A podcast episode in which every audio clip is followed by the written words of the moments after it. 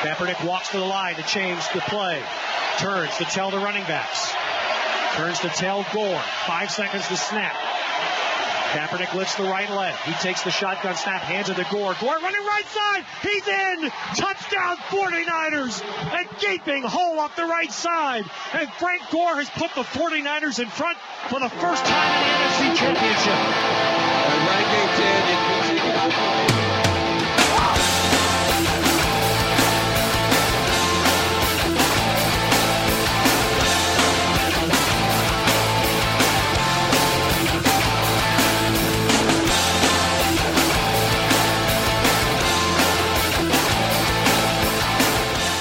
What is up, Football Nation? Welcome to the Football Nation Presents the Sportscasters Podcast, a very special Pro Bowl only edition of the show today. That'd be great.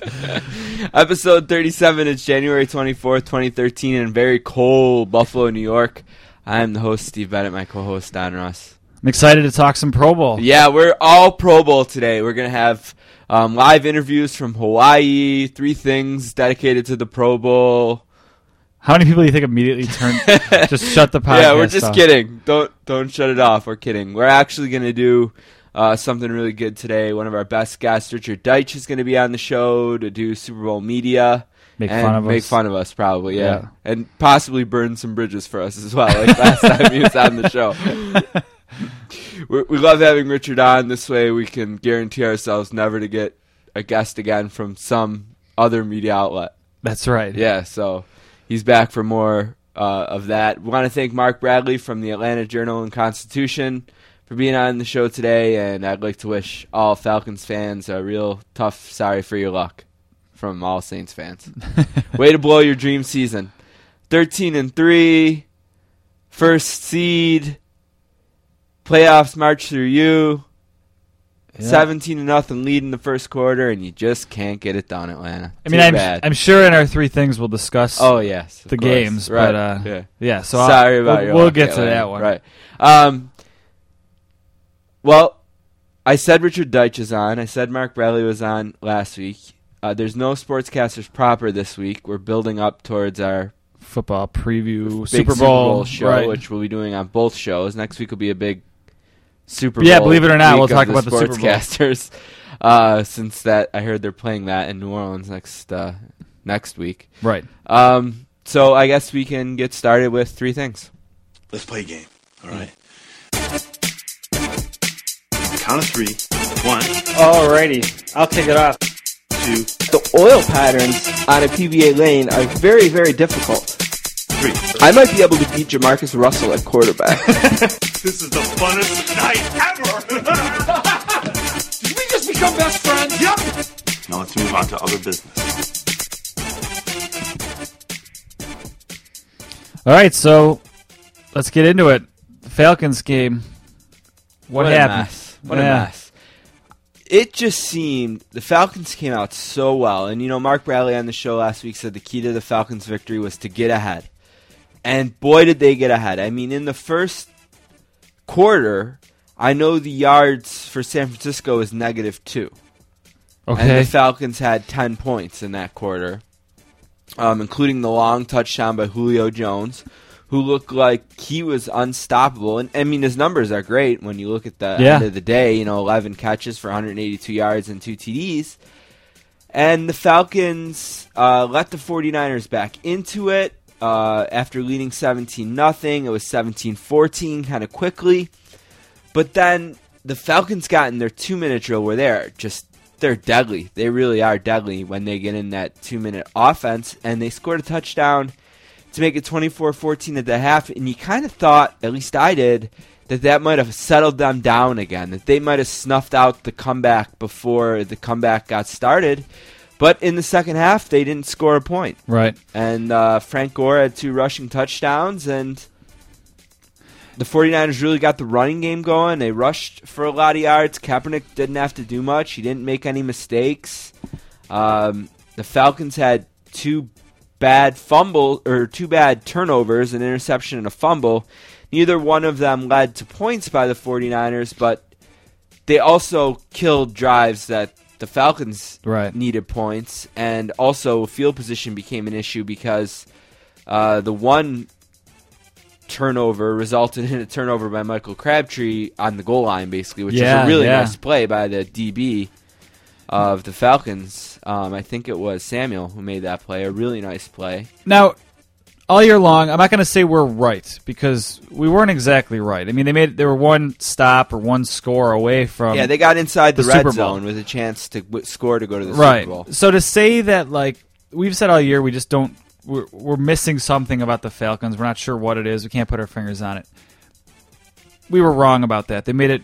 They were We were, but they also in both of their playoff games built big leads. that. Yeah, that's and what. then let them evaporate. That's and the I exact that's point I was gonna make. what didn't add up to us. And they did that all year. We Yep. talk about early in the season when they beat Denver. That was a game where five more minutes in that game, Denver's going to win that game. The only reason they won the Denver game is because they got a big early lead, and it seems like that's the only reason they won their other playoff game is they got a big early lead and they just held on. And throughout the season, you kind of saw that they they get a big lead and just kind of hang on. I mean, in the beginning of these games, Matt Ryan looks like Joe Montana. Yeah, and I mean he I mean his numbers are, are great when you look at him at the end, 30 of 42, 396 yards. That's a Falcons record for the playoffs. He had three touchdown passes. He also had a pick that I mean it didn't cost him points, but it didn't help them. Right, and a fumble. And a fumble which was just him looking, I think, up the field before accepting the snap. Right. It wasn't a bad snap or anything like that. Yeah, that's going to be a tough. It's going to be a tough game for them to to look back at because th- they didn't do anything overwhelmingly wrong. You know what I mean? Like like There are two the- receivers. Like if, if you would say to me before the game, Matt Ryan's have 396 yards, three touchdowns. Roddy White is going to have seven catches for 100. Jones 11 for 182. Tony Gonzalez have eight for 78 and a touchdown. You'd think they won that game all day long. right. The only thing they didn't do Is especially well was run. Only But 81 yards rushing. but you put up 400 yards in the air. That shouldn't matter, especially since San Francisco's strength is usually their defense. But they just couldn't they only had on. two penalties. They had 32 minutes of possession. They won that battle. I I bet you in that locker room and in there, there's still a lot of people scratching their heads about what happened in that game. Yeah, and and, to come out and put zero points up in a half. It, it just after scoring tale of- 24 on one of the best defenses Yep. in the league in the first half. it's a tale of two halves, and uh, I don't know. I guess the question I was going to ask you during the Open, but I knew we'd get to it here, is: Are they still chokers? I mean, that's kind of their reputation. Is they're this playoff choke artist team? This time they made it all the way to the the championship. Which, when you have a bye, means they won one, One- home playoff right, game right. against a wild card team. I, I don't know if they're chokers per se, but they certainly. I remember when the Saints had their big year. It's very similar to this Atlanta year, where the Saints went 13 and 0, then lost three games, and went into the playoffs with all kinds of question marks surrounding them. right. You know, no team has ever lost three games to end a season and won the Super Bowl. Can the Saints turn it back on?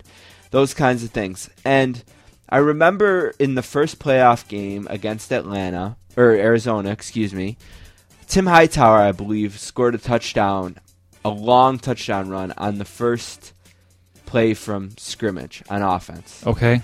And I just remember thinking, we can't let everyone be right. We can't blow this season. We can't blow this dream season. We it we have to get to the Super Bowl. And I think that in a lot of ways that was what was at stake for the Falcons this year. Everything went their way all year long. It was their it felt like their year.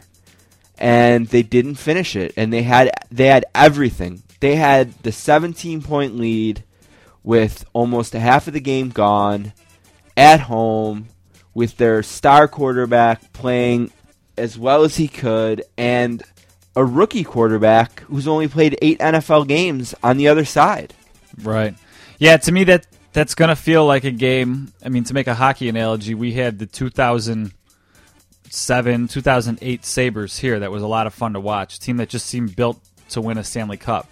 Uh, after that first season when they had that real nice year, the next Yeah, they the next regular 10-0. the next regular season for Atlanta is going to be this is Super Bowl or bust. I mean, the team isn't going to look that much different next year.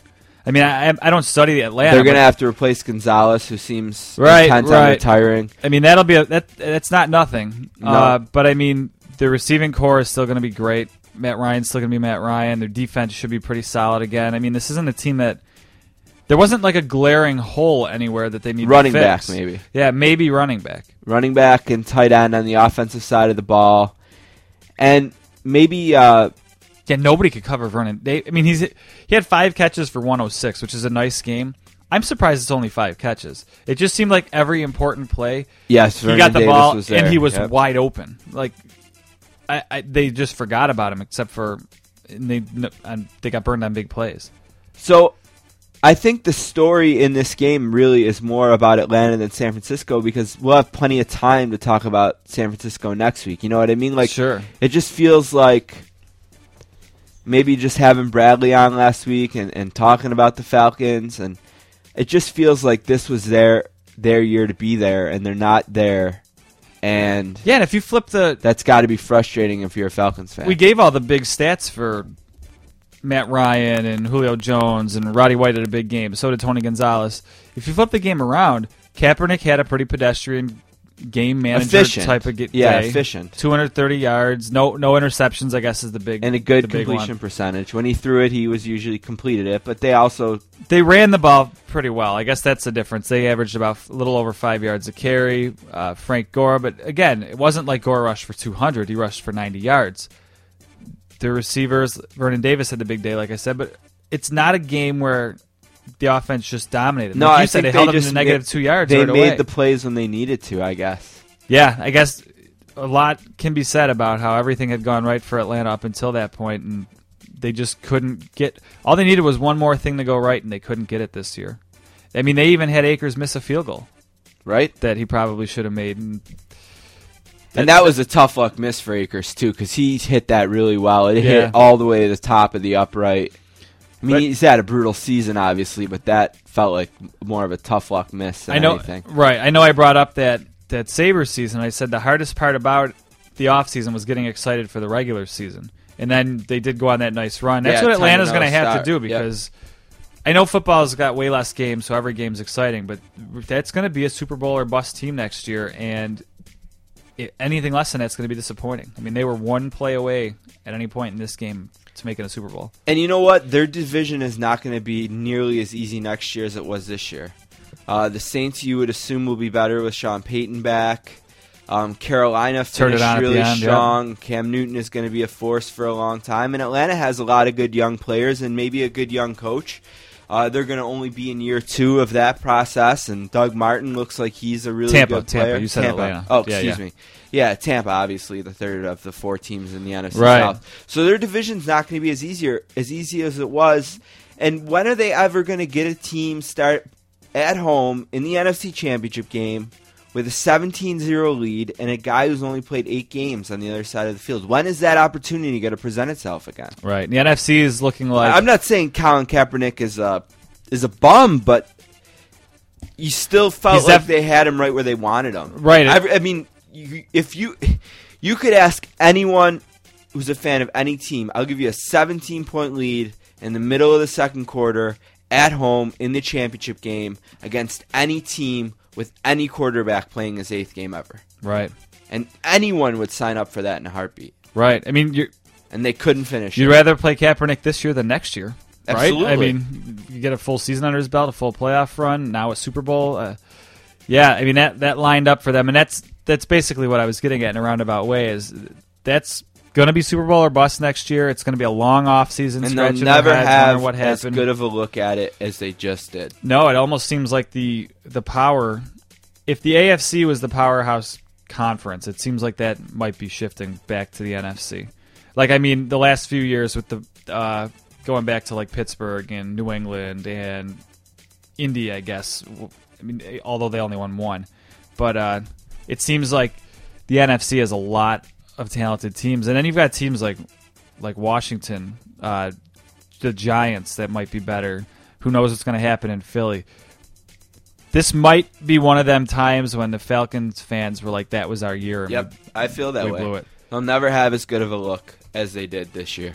All right, the other game, surprisingly, Uh, This game was weird to me. yeah, don't listen back to our tapes, uh, podcast. I mean, you should listen to them, but uh, boy, every game that we said, I can't envision a scenario where quarterback X beats Hall of Fame quarterback Y. Uh, quarterback X has won those games, and this time it was Joe Flacco, and And he outplayed Tom Brady significantly in the game. yeah, Brady ended up with 300 yards pass, over 300 yards passing, and a TD. 54 attempts, though. two picks, right? 54 attempts. A lot of those yardage were because they were behind. They they figured him out for a Baltimore team that I gave the stats on last week.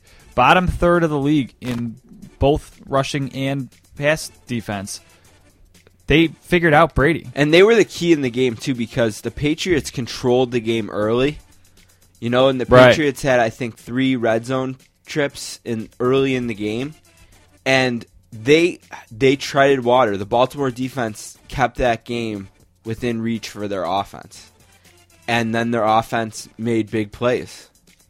Yeah, uh, And Tom Brady, it was the weirdest game I've ever seen him play because I just never got the int- I never felt the intensity. I never felt like Brady was Brady at all. It almost seemed like he was uninterested in a really strange way. he way. certainly wasn't efficient at all.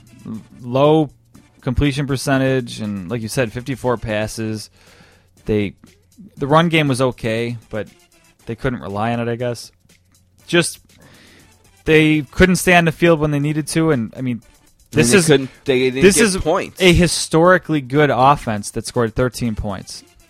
One thing I'll say though is I'm certainly not ready to write the end of the Patriots dynasty column like I've seen around. People tried to do that at the beginning of this year. right? I think that they have a lot of good young talent. They had a good, great first round draft last year. They always seem to have a ton of draft picks. Um, as long as Belichick and Brady are there, I think that they're going to be a team that is going to be in the hunt in some way. Um, Uh, I'm, so I'm not ready to throw No. stones on them, but you know, maybe you know Baltimore. They just, I guess, they just got on the ride. They're like this year's Giants in a way. Sure. They're they just got on the Ray Lewis train and they're taking it all the way to New Orleans. And I joked, kind of, or kind of joked last week, half joked that uh, if the Patriots come out and win this game, are you happy that Joe Flacco has played so well as a Baltimore fan? And now I guess you got to say yes. He's played really.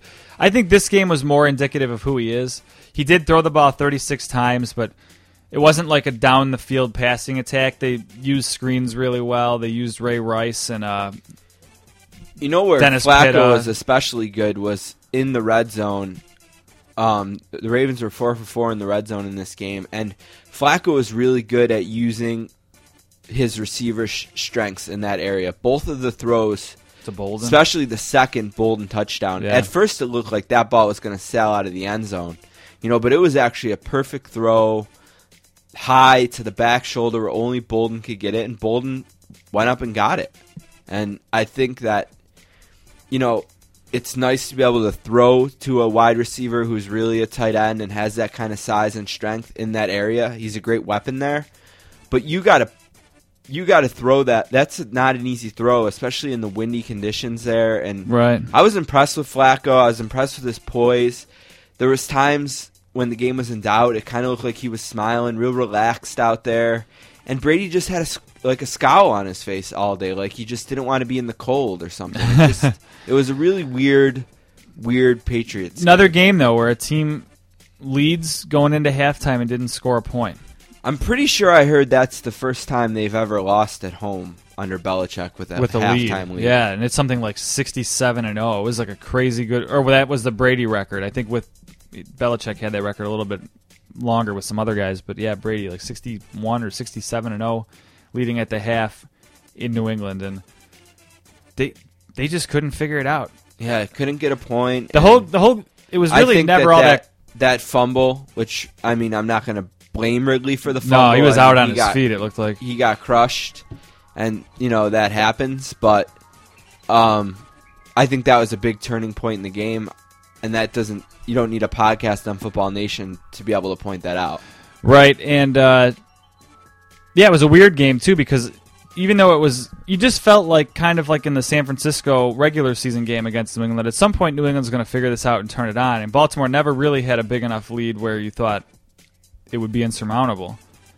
But that's what happened. They just they they figured out Brady somehow, and they didn't seem to be hitting him a ton or anything like that because that's kind of the formula that the Giants. It was use. just a real weird Brady game. Yeah. It just wasn't. not not a good one from him at all. Yeah, and no. So now we got uh, the Super Bowl coming up. We'll talk, like you said, way more about that next week. Yeah, and we got a good email about that later on too. Yeah, so I guess we can move on at this point then. Sure. My second thing this week, Pat White, who when I first read that I thought Yeah, you the know, running back, Pat White. and then I'm like, no, wait, that's LenDale White, and no, Pat White, uh, the West Virginia quarterback. Drafted by the Dolphins in the second round Yeah. when the Wildcat was all the In vogue, rage. right, right. Well, he wants to make an NFL comeback, and Pro Football Talk has an article about how he's going to go to the Senior Bowl, and I guess talk to teams about playing quarterback, which is an odd thing to me. Uh, yes, this is my second story I'm leading with this week. There's not a lot going on yet. Slow. Luckily, I mean, we haven't heard any stories about players getting arrested or anything like that in, in the week between the between the game. But yeah, Pat White, if you see him at the Senior Bowl out there, he's looking for a job. So Help help a brother out, you know? yeah, 26 years young. He says, "I'm still young. My legs are still with me. I'm like a 2009 model with about 4,500 miles on it. It still runs just as smooth." So he's a, a quick wildcat mobile quarterback that or now the wildcat might not be popular but the, The uh, mobile quarterback read option is, yeah. sure so maybe somebody out there takes a chance on him who knows maybe like The the Jags, the Jets, sure, it seems that. But I don't know. It- if you're Pat White, or if you're an NFL team, don't you just draft a kid? Like, why? Why would you go back to the well with Pat yeah, White? and you know what? I just I would enjoy the read option while it lasts. It feels a lot like the Wildcat. it does. We'll I know there's we'll some see. good young kids in the league running it, Kaepernick and, and Russell that- Wilson and RG three. and that makes you feel good maybe about the prospects of it. it might just be. But it just seems like good. one of those things that people can figure out. Yeah, yeah. Next year will be interesting for that because there's a lot of teams that use it now. All right, my number two story uh, is one that creeped up this morning, or this the morning that we're recording this. Uh, Sean Payton has been officially reinstated by Commissioner Goodell, who I guess just days away from traveling to New Orleans suddenly is a Saints fan again. And the same day he approved Sean Payton's contract, which was essentially the same as the one that he Canceled out or whatever. Yeah. a year ago, and uh, minus a little bit of language, I guess, about him being linked to Loomis. Oh, and okay. also uh, reinstated Payton two full weeks earlier than he had to. And he did that just for the Saints, you know, in New Orleans. Well, now Payton can call Joe Vitt and go to the Super Bowl and return to his Senior Bowl, office yeah. or Senior Bowl uh, or the Super Bowl if he wants. Sure. Uh, be a part of the team. He doesn't have to wait for for anything. And uh, Well, he might he might like New Orleans now, but New Orleans doesn't like them. Apparently, they're in their parade. yeah, they had a Giant vagina eating Roger Goodell or Right, something like yes. that as a parade float. yeah. so, So uh, why? Yeah, I don't. so he didn't It's avoid not gonna work. controversy. It's no. not going to work. It's a good try. Yeah, I guess. And as a Saints fan, I'm thrilled to have Coach Payton back because we certainly missed him. I know Seem- seems a did, little empty at this point. but uh, too little, too late. I would say. All right, my last thing this week is very bizarre to me, and I'd love to get email from uh, Cowboys fans. But Jerry Jones told his head coach Jason Garrett that, uh, "Hey, you're gonna you can still coach my team, and I know you're the offensive guy, but you're not gonna call plays anymore." No And promotion. that's unheard of. Yeah, he he didn't call it a demotion. He says it's like an opportunity. It's a promotion for him somehow. I, none of which makes sense. I can't Anytime imagine you're how you taking away for- responsibility for a guy, you're definitely patting him on the back and saying, "Here's a promotion." how can you work for a guy like that? That uh, Nightmare. tells you how to do. That's the strangest thing I've ever heard of in a litany of strange things that come from Jerry, Jerry Jones over there. Jerry Jones is great at buying something for a dollar and selling it for two. Building you know, he's great at and- making money and and uh, spending money. making giant scoreboards. Yep, and uh, he hired a really good coach when he first bought the team, and they made a really good trade to acquire a bunch of picks for a running back Right, right. that turned into a lot of good players, and they won a couple Super Bowls. But they have really been almost a poster child for what not to do since. or at least for underachievement and he his face constantly he's not Mark Cuban in the stands cheering for a team. He's the like evil He thinks he's scientist pulling the strings, right? not. Get off the sideline, stay in the press box, keep making the team money, and uh, that's it. I mean, let let the, let your coaches coach. Now, here's the thing about coaches not being able to call plays. when it's fourth and two and you decide to go for it, and the offensive coordinator calls down a play that sucks, can Jason Garrett Overturn. it. overturn it, or would that be against his rules from his boss? I don't know. Promotion? How many people? You only have one guy with a headset to the quarterback, right? So maybe Jerry Jones But, like you know, gives like- him a bright orange headset to make sure he's not wearing the one that can talk to Romo. But I mean, does isn't the head coach supposed to, you know, be in charge? Yeah, if- I have no idea how this. All right, so work. it's fourth and two at the 30. I decide we're going to go for it, but that's where my decision making ends. Yeah, I guess. I mean, I know not every NFL coach calls plays, but head coach.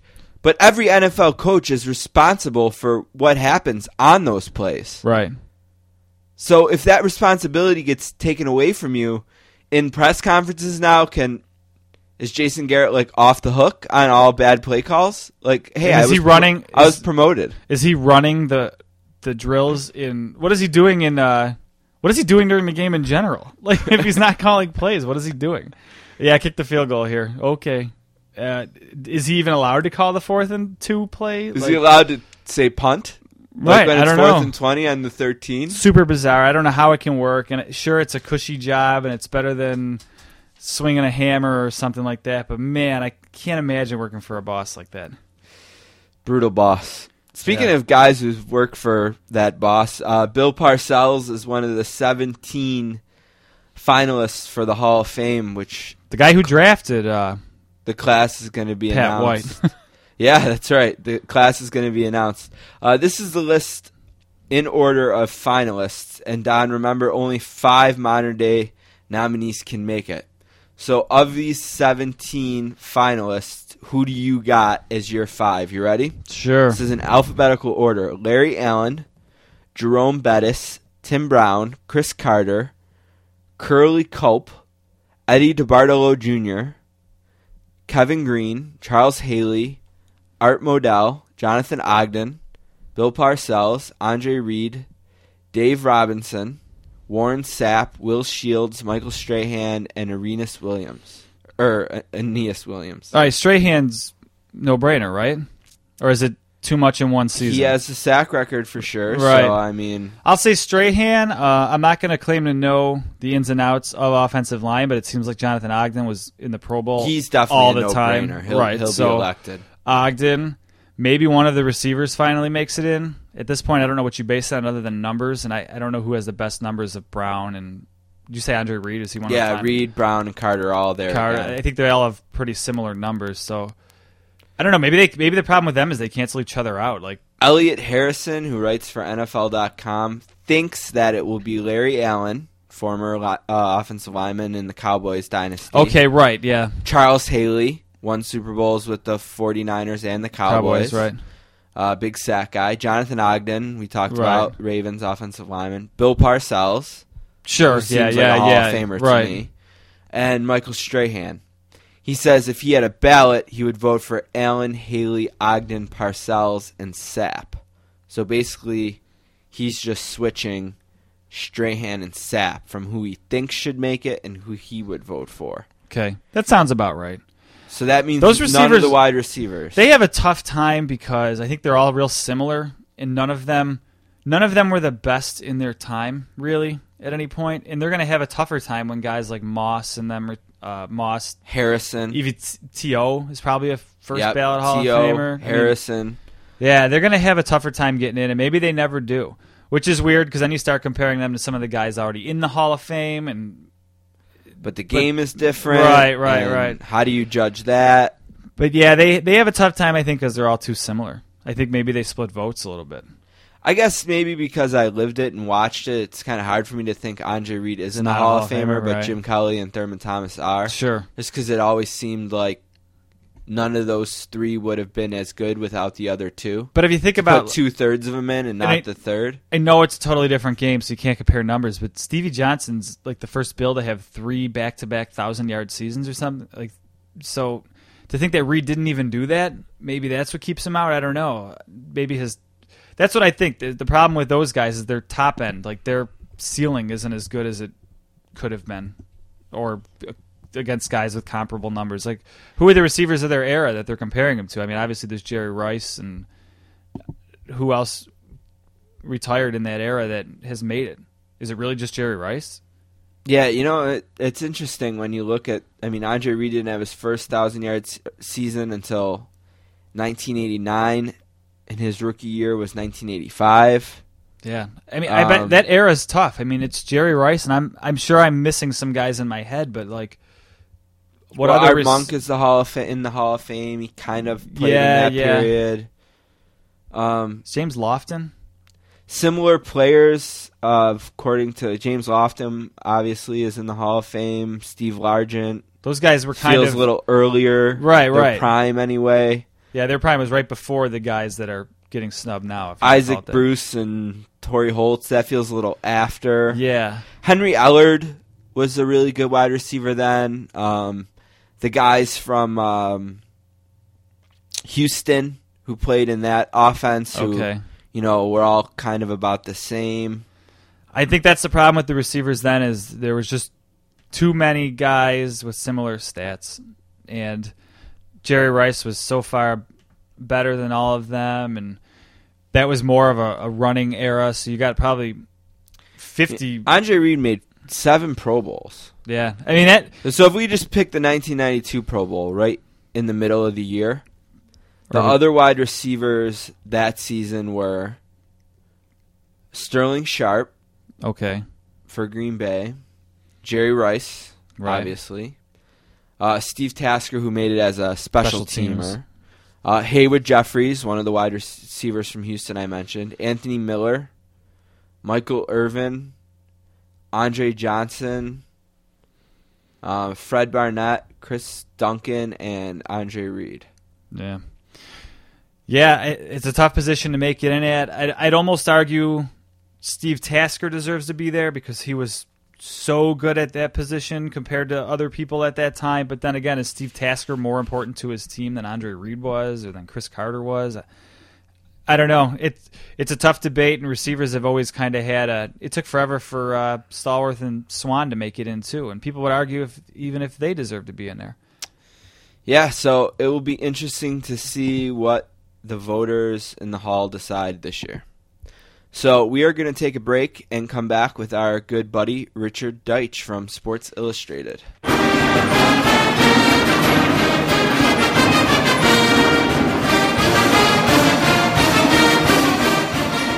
All right, our guest today is a graduate of the University at Buffalo and covers media for Sports Illustrated. Welcome, the great Richard Deitsch, to the program. How you doing, Mr. Deitsch?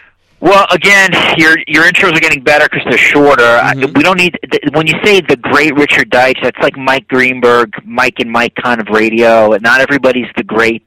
I mean, I appreciate it. I'm not even trying to be a pain here, Well, but you don't just say that to again, everyone. we've gone through this so many times.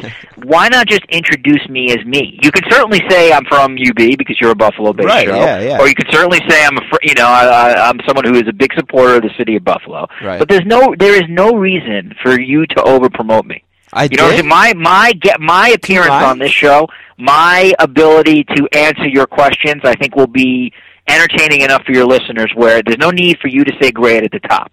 They'll Okay. either judge if I'm great at the bottom or not. Right. Anyway, So- as always, I am happy to be on the favorite podcast of Lee Jenkins. that, that it is. It's, he's uh, been on twelve times, and you're you're creeping up though. Lee Jenkins is the uh, he's sort of the Bill Russell of your podcast, if you will. Yeah, he's uh, on many times and undefeated. Absolutely, he's a stud for sure. He is And- good, very talented guy. Yeah, I guess Lee Jenkins is to sportscasters guests as the Super Bowl is to, to sporting events. How about Lee Jenkins is to the sportscasters guest as New Orleans is to the Super Bowl in terms of how many times it's been in that city? Right, yeah, and that was this the ninth one, I believe.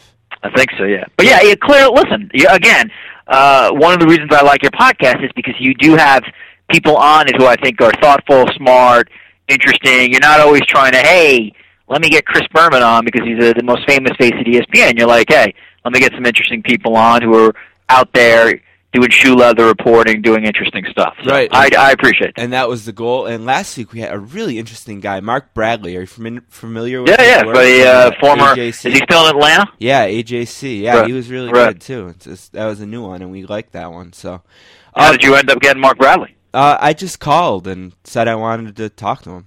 It was really like that, you know. Just. Well. I I think I told you this way back when that the one thing that especially sports writers love is talking about themselves Right. and their profession.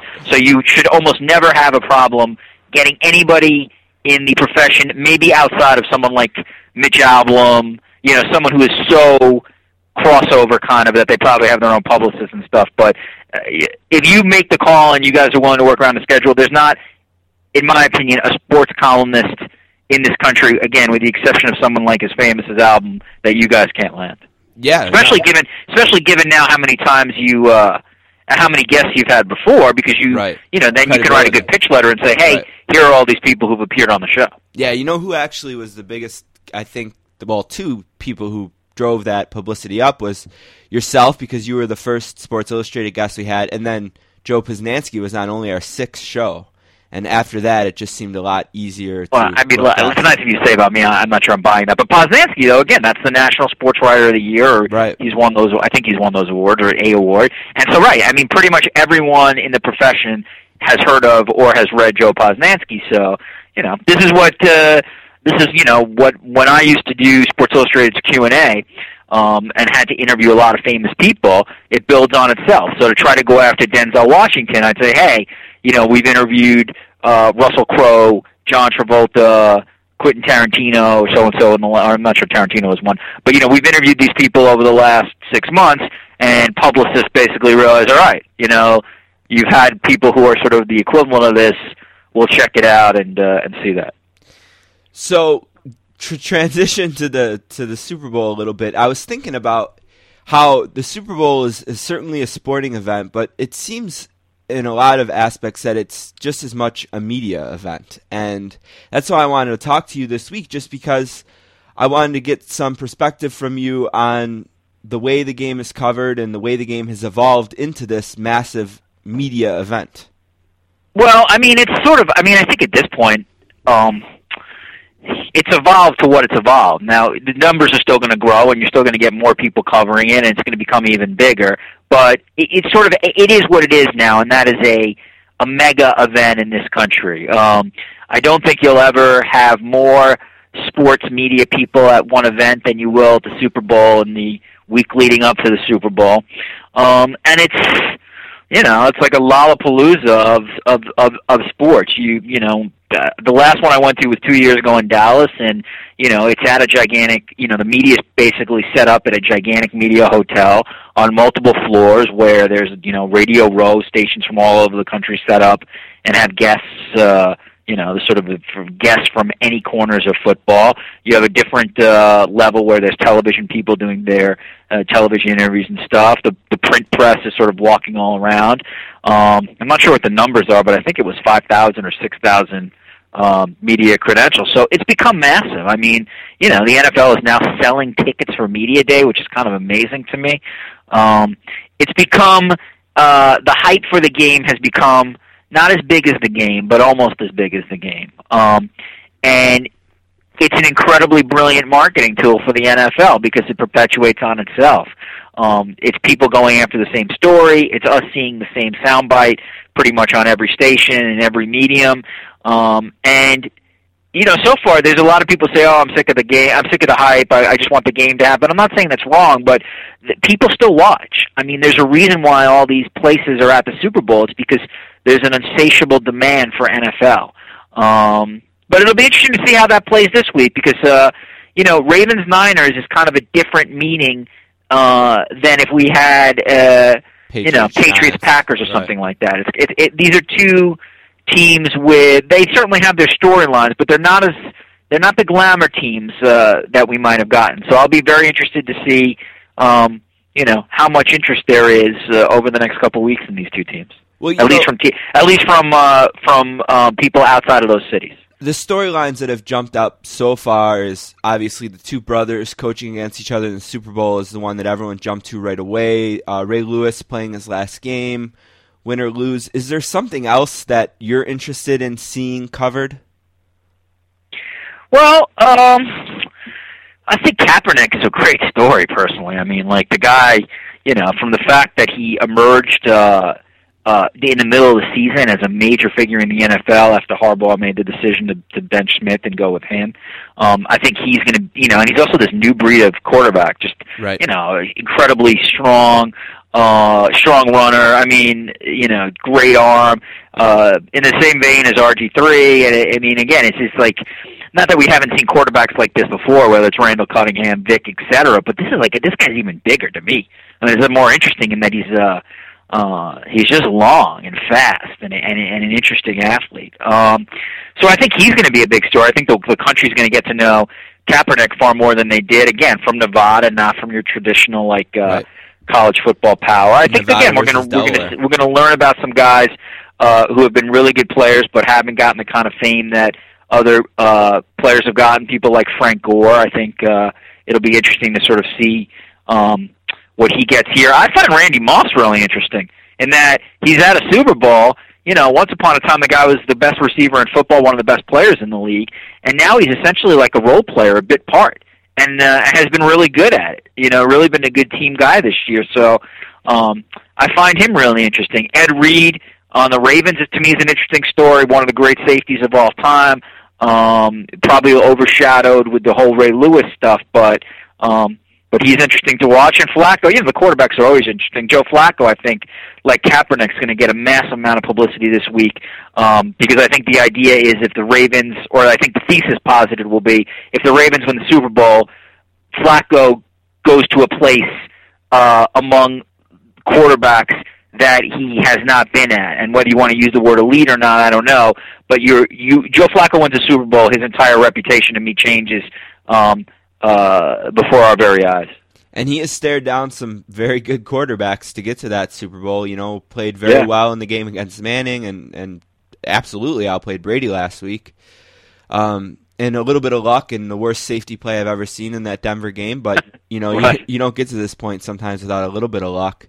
Uh, CBS is covering the game, and the last time they did it was uh, I'll try not to exaggerate, but the greatest day of my life. And um, I was able to, at one point doing this podcast, thank Mike Tirico for the great call that he gave to um, Steve Gleason in the second greatest sports moment of my life, and the first being the Tracy Porter pick. And I'll always, every time I hear Jim Nantz and Phil Simms talk, I, I'm taken back to that moment. And uh, we, I think it was Will Leitch and I who had a really interesting discussion a couple weeks ago on the show about sports really being about moments and holding on to those moments and enjoying them. What do you think about Nantz and Simms in terms of guys covering this game relative to some of the great play-by-play and color men that have covered it in the past? I, I think they're good. Um, I, you know, I'm not. uh, There's a lot of guys in New York who who write about media uh, who love Phil Simms. I'm not on that bandwagon. I don't think he's bad. I just, you know, I prefer Collinsworth. I, I prefer Mayock. I probably prefer Aikman before him. Um, I certainly would prefer Fouts before him. So, um, yeah, I mean, I'm not. You know, there, there's a there. You know, it's all subjective. We know that, and but there's a group of people in the business who really like Simms. I'm. Uh, uh, I'm not waving the flag for him like others. Um, I think Nantz is a really professional broadcaster. Uh, good pipe, smart. He'll always give you a good broadcast. You know, a little vanilla, a little conservative. Uh, you know, I think Nantz will claim that he's someone who's aggressive against officials. I don't buy that at all. Um, I think they will give you a solid broadcast. The one thing about that crew is that they're professional. Um, and the, the the the director and producer of their crew too are very good. Um, so you're going to get a solid broadcast. You know, I don't think you're going to get mistakes. Um, at the same time, I think there are better people. Um, But it doesn't matter. I, I, in in in in terms of what you're talking about with Leitch, it doesn't matter in the sense that if there's an incredibly great moment and they make the call in the great moment, that that that's what will be remembered, even if earlier in the game or in the first quarter, the second quarter, they're not particularly um, great. So. The one thing that we've seen, though, at least over the last couple of years, is the Super Bowl has been very close, and it's been very interesting. And we've gotten these great signature moments, you know, Tyree's catch or Manningham's play. Um, so I think what CBS is rooting for above all is for a close game. Because if you get a close game, then you have a shot at getting the record. I think it's going to be even more important this year to have a close game because I don't think the Ravens and the Niners bring as many fans as certainly the Giants from a New York standpoint or the Packers from a traditional classic standpoint. So I think it's important for CBS to get a uh, to get a very close game um, if they want to continue the trend of breaking the viewership record. You know, it's interesting when you were talking about the moments, and I, I, was thinking about the biggest moment in the last CBS game was obviously the Tracy Porter interception. And right before that play, Phil Simms was very uh, vocal about how the Saints shouldn't blitz, and they blitzed, and there was the interception and the touchdown, the, the big play in the game. And Simms in his analysis of the play says, you know, well, I said not to blitz. Well, they sent everybody, and, and kind of like uh, instead of like shying away from maybe his incorrect opinion, he, he kind of tackled it head on. Do you think that's what people pick up on when they like Simms? Is and, and what is it about Simms that maybe you're not as high on as other people? Well, yeah, I mean, I think I seem to remember that, and I think, and that's good. I mean, anytime I think you acknowledge your uh, mistakes, I think is a great thing. I think viewers really respect that. And again, it's not that I dislike Simms. Um, I, I just don't find that I learn as much about the game when I'm listening to Simms as I do with other broadcasters. And I also think he's very, I think protective is too strong, saying protective of the league, but I find him to be more of a kind of a company man with the NFL than I do Collinsworth. So if I'm bothered by anything, I find that a CBS broadcast is very kind of conservative when it comes to the NFL. It's not necessarily a bad thing. It's just it's just an observation. Um, so again, when it, especially when it comes to analysts, it, it's a very subjective kind of business in terms of who you like and who you don't like. There are a ton of people who really dislike Tim McCarver. He bothers people to death. He doesn't really bother me that yeah, much. I've actually liked him over the years. And maybe part of my bias is because I saw him uh growing up as a Mets analyst when McCarver was young and really on his game. And like you know maybe that that sort of continued with me. So much of this is very very subjective. And again I don't want to say that I dislike Simms and Nantz because I don't. I think they call a, a quality broadcast. I just think they're not you know if I had to pick the top three or four they would not be in my top three or four. If you had to pick any two guys to call this game so you would lean towards Michaels and Collins yeah any yeah. big NFL game if I had my druthers those two would call and what if you had the chance to mix and match? Would you still stick with those two? I would. Okay. Yeah, I, I would. I would stick. I would. One, I would stick with those two because they have a good chemistry, and two, I rate them as the best play-by-play announcer and best color person in the NFL. Now, as far as the other media things that surround this game, do you get into paying attention to things like the halftime show and the commercials, or do you leave that for the TMZs of the world? I mean, you know, I think all of us who sort of cover this stuff, like we watch the commercials and we'll rate the commercials. Uh, you know, it's interesting to me how much a commercial goes for. Uh, two weeks ago, CBS said that they were selling commercials topping out at over four million dollars for 30 seconds. That's wow. pretty interesting to me. Yeah. Um, so, you know, I mean, if you're watching the broadcast, I think you're taking it all in. When I write off the Super Bowl, I'm sure I will write mostly on the broadcast itself, not on the commercials. I'm also really fascinated by the pregame and just uh, what they do with it, how long it is, can they differentiate themselves from previous pre-games. I'm interested in how Scott Pelley interviews Barack Obama. Um, so that's interesting to me. It's interesting to me uh, how C- or it will be interesting to me how CBS does its pregame show, how it mixes between entertainment and sports. Uh, you know how ridiculous they get with product placement. So that's that. That's the stuff, at least for the broadcast, that'll interest me. Now, when you speak of uh, a pregame show, what makes a good Super Bowl pregame show, in your opinion? Is there a specific thing you remember from a previous Super Bowl that stands out as wow, that was really making good use of a lot of time that they they do have? I think you got to find the right mix to take care of the casual sports fan and the hardcore NFL fan. And I would always tend to side with less nonsense and more kind of real features. I think where places get in trouble is when they do the nonsense red carpet stuff with Michael Strahan or Maria Menounos. That that's when you get in in trouble to me is when you sort of go down that ridiculous celebrity road too long that Fox certainly uh, in the past has gone down with. Also, if you remember in Dallas, um, there was a, a pretty big pregame story with uh, fans not being allowed to sit Right. where they were Yep. seated because the I think Cowboy Stadium misjudged the seating, weren't done with seats in time. Fox totally botched that story, barely gave you anything as a uh, viewer, and in my opinion, totally basically in that on that they were in the tank on that story for the NFL. Um, so to me, if something breaks out, I, I want reporters somewhere for these pregame networks to give me the story that breaks out. Um, and again, this doesn't have to be face the nation. It's still supposed to be fun and uh, as a broadcast, but I think you can do that. I think if you produce really interesting features and have a good conversation between your analysts on set, you could have a really good broadcast uh, in the pregame. And again, there- there's a there's a place to have fun. There's a place for a little bit of the celebrity stuff. It's just don't overwhelm me with that, and don't insult my intelligence by uh, red carpeting it up to death.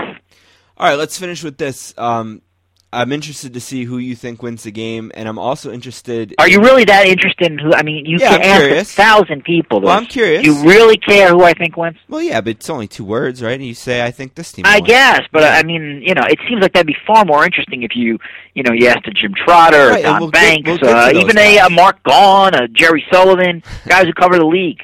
I mean, you're in Buffalo too. Why not give Why not give some of the Buffalo news guys some run? We I noticed we that on your run. podcast. It seems locally you you have a bias against the local reporters. No, we've had Harrington, we've had uh, Mike Schopp, who's the big radio guy here. I know who Mike Schopp is. Have you had uh, Have you had uh, Bucky Gleason? We've had Tim Graham. We haven't had Gleason. I don't like Tim Graham. Why not Bucky Gleason? You think he'd be a good guest? Incredibly opinionated guy. Yeah, well, I think me Is Bucky Gleason. Am I hitting on something a personal problem between the sportscasters and Bucky Gleason? Well, it's nothing that he would know about. It's just that I have vastly different views that than he does in terms of um, how people in Buffalo should try to develop their hockey players. Uh, But that I- would be an interesting conversation if you have a difference of agreement, no? yeah, I, I guess Because I think you you both would be reasonable within that discussion. I have a younger brother who is a very serious hockey player, played AAA all the way up. He plays D1 at Yale now. And if we followed the Bucky Gleason model, he wouldn't be getting a $250,000 education for nothing and being able to play hockey at one of the premier universities in, in the country. And my right, well, so that, but that's an interesting discussion. The whole idea of if do you go to the junior route or do you go to college to try to get a free education? That's interesting. yeah, well, he, he would say, don't even dream about it. It's not going to happen. Don't don't even try. And you parents are crazy. And you know why? are you Crazy to go the college hockey route. No, crazy no, even else? well before that. You know, like when my brother was 10, I think, his Pee Wee minor year, he played for a team out of Rochester, not a team out of Buffalo. And like something like that, Gleason totally turns his nose at and thinks is just unbelievably ridiculous and you know house league hockey is good enough and if your boy is good then he'll make it and don't you know dream because it's too hard and there's only you know 50 college hockey teams and your kid's not going to get a spot and i mean this is something he's written. My brother has carried an article for 2 years in his hockey bag that Gleason wrote about how he shouldn't dream about playing college hockey and you know so i, I don't know. I just All right, well, that would this would be way. an interesting discussion. Obviously, your brother has made it, so I mean, in that sense, uh, he used whatever inspiration he got from from Bucky's columns to get to where he wants to be. But that, to me, would be a really interesting discussion on, you know, how to develop a hockey player from a certain region. You know, I really always like these end of the interview discussions, and, and this time I don't even think we're going to burn any bridges with it. I love that. Well, that's good because uh, again, this is 15 times more interesting than me giving you yet another prediction on the Super Bowl. Oh, I think Flacco is going to be able to, you know, really get, get- really throw the ball deep against the Niners secondary. I, to be honest with you, I'm not even sure who's going to win. I haven't given it enough thought. My instinct is that I think the Niners are going to win, but I have to like look at the game a little bit more. Um, but that's not even a great prediction. I think it's the Niners are favored. I think uh, by four or so. Although the num- I hear the money is going on the Ravens. Yeah, I've I, I, well. it should be a good game. I think the teams are fairly close. Um, but uh, I don't know. I, there's something about this 49ers team that that I, that I like late in a game. Um, and it's not that I dislike the Ravens, but I I think I don't know. I think Kaepernick seems to be a really hard guy to prepare for. Um, but we'll see. Ravens defense did a really good job on Brady, so um, you know clearly there's a there's there's talent on that side. Should, I'm just rooting for a good game. That, Well- that I hope I hope for everybody's sake that's what we get. the real prediction I wanted from you before you cut me off uh, was that what, what how do you think this game will do in terms of a rating? Because that's a question specifically that you would give me the best answer to, not a Trotter or some of the other people you mentioned. Right. I my my prediction right now is that it will not set a record. Um, now that's me going against history, basically, because I think the last five years or six years it has. But I'm thinking because of the two teams, I think it's going to be a touch below last year's rating. Now, if it's a close game in the fourth quarter, it will set a record. I mean, that's usually what this comes down to. Um, but my if I had to predict, I would predict. I mean, again, a hun- you know, 110 million plus people are going to watch this or whatever. But I think if I had to predict today, I, my gut is just telling me that the rating is going to be a little down from last year's mega rating. Um, Which was the so we'll case see if I the, uh, we'll see if I turn out to be right. But that my instinct tells me the two teams, the two markets. I- I just have a feeling it's going to be a Ted now. Interesting, interesting. Because the championship games were down as well, which I They were significantly Yeah, down. Yeah, and that's a part of my I think reasoning heading into this is that um and again, they're they're interesting football teams, but they're not the Cowboys, they're not the Packers, they're not a New York team. And I think that's going to be the difference for not getting a record, but CBS is going to get a massive audience. I mean, again, it's right. you know, it's going to be the biggest show of the year as it always is and uh, you know, if it's not 112 million, it'll be might be 110.5 million. It's still a massive audience. Well, thanks for taking the time out with us. As always, I kept you a little bit longer than I asked for, so I'll let you go. But thank you very much for being on the show today. We always appreciate it. Always happy to be on the Sportscasters, especially for what you guys pay me. thank you, buddy. Talk to you soon. Thank you. Yep.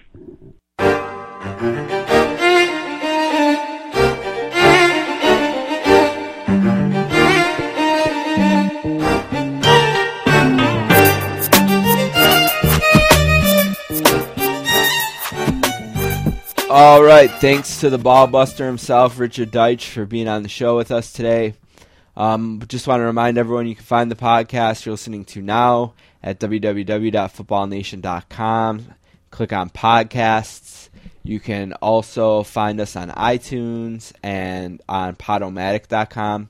Don't forget to check out the Sportscasters proper at www.sports-casters.com. No new episode this week, but make sure you check out season 3, episode 8, featuring interviews with Will Leitch and Ken Schott. You can find that podcast at our website and on iTunes and Stitcher Radio. Uh, follow us on Twitter if you'd like, at sports underscore casters. And don't forget to follow our friends at Football Nation at FBall Nation. And um, you can email us at any time, thesportscasters at gmail.com. Just like our first female email to make the show, Sarah from Ithaca, New York, says Stephen Don, most of the focus on the Super Bowl so far has been the Harbaugh and Ray Lewis retiring. Are there any in- other interesting Super Bowl storylines that you guys are into? No. No. No, I mean, I, I hope it's a great game. I like to watch good football games, but I mean, it was the last Ravens Super Bowl that was terrible, right? Yes, Uh, against the Giants. Against the Giants. That's probably the worst Super Bowl ever. And this feels like, I don't know, maybe the maybe the Ravens' magical season continues, but I I imagine San Francisco is going to be a big favorite in this game, and I don't know that the game is going to be close, but I hope it is. I hope it's a good game.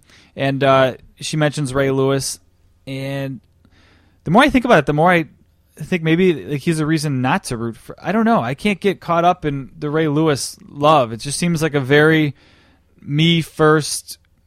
He's like going on a farewell tour, but he's gonna he's throwing the farewell tour himself. You know what I mean? Like the the attention after the games. The I've never liked his stupid dancing before games, and he's a great player, and he's maybe what he does, all that uh, showmanship. Maybe that fires up his teammates, and he's obviously a, a good teammate and a, a good field general, if you want to use that term. But I don't know. I can't. I can't get too excited about or too choked up about Ray Lewis retiring.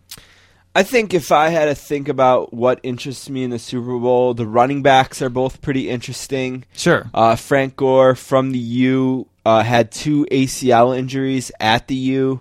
Never really got ahead of guys like McGahee, and has had a really good NFL career. And um, the interesting thing about Ray Rice is he's from Rutgers, not the traditional Right. NFL program. Another thing is the two quarterbacks are from really, really small co- colleges. Uh, Flacco played at Delaware, and Kaepernick played at Nevada.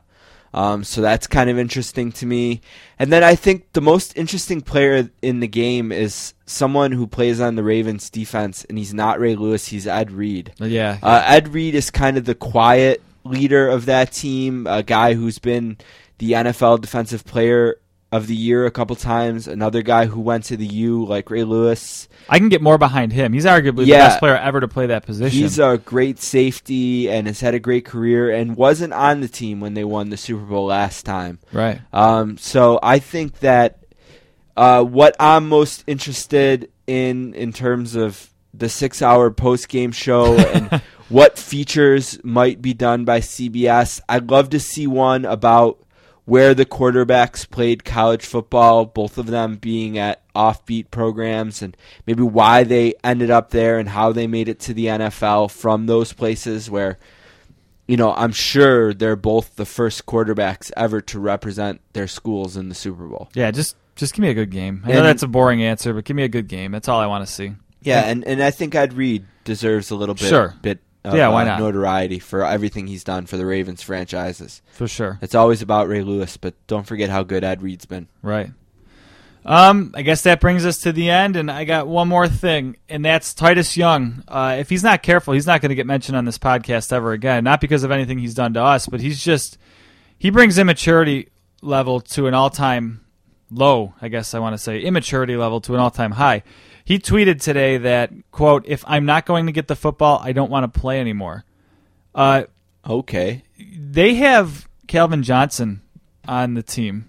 You have 600 yards receiving as a rookie and regressed this year and had less than 400 yards receiving.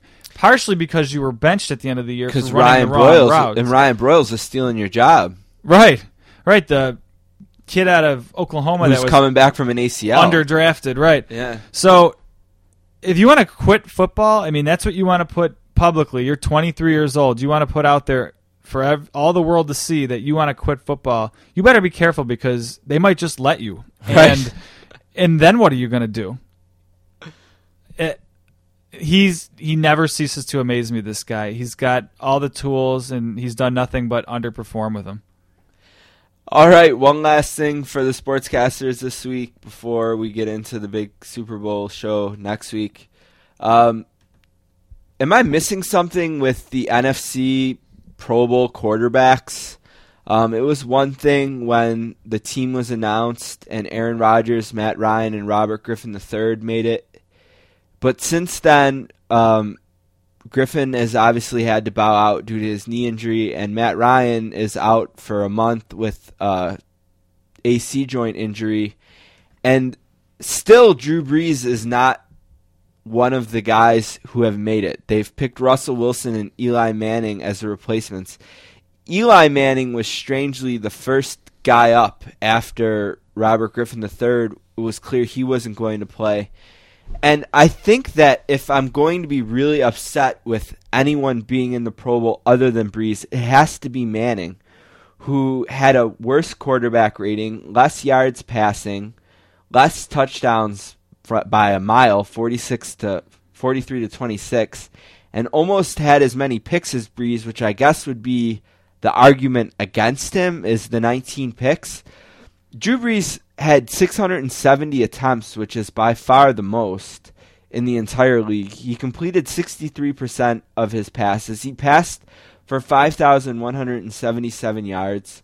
Um, he had 43 touchdown passes, like I said, a 96.3 quarterback rating, which I'm sure uh, anyone who's, say, a fan of the Bears and Jay Cutler's 81.3 rating would sign up for a heart in a heartbeat for. Uh, but he's still not in the Pro Bowl. And last I checked, these games are about stars and supposed to be for the fans. And why why wouldn't Drew Brees just be there? Yeah, you could almost argue, Anyway. you could almost argue Tony Romo deserves to be there before Eli Manning. He had he, Tony Romo had a thousand yards more than Eli passing. Just that is a joke. I don't get I don't get why Brees isn't there. He's been nothing but a bright light for the league since the day he signed in New Orleans and I can't help but think that this is just one last bounty gate punishment.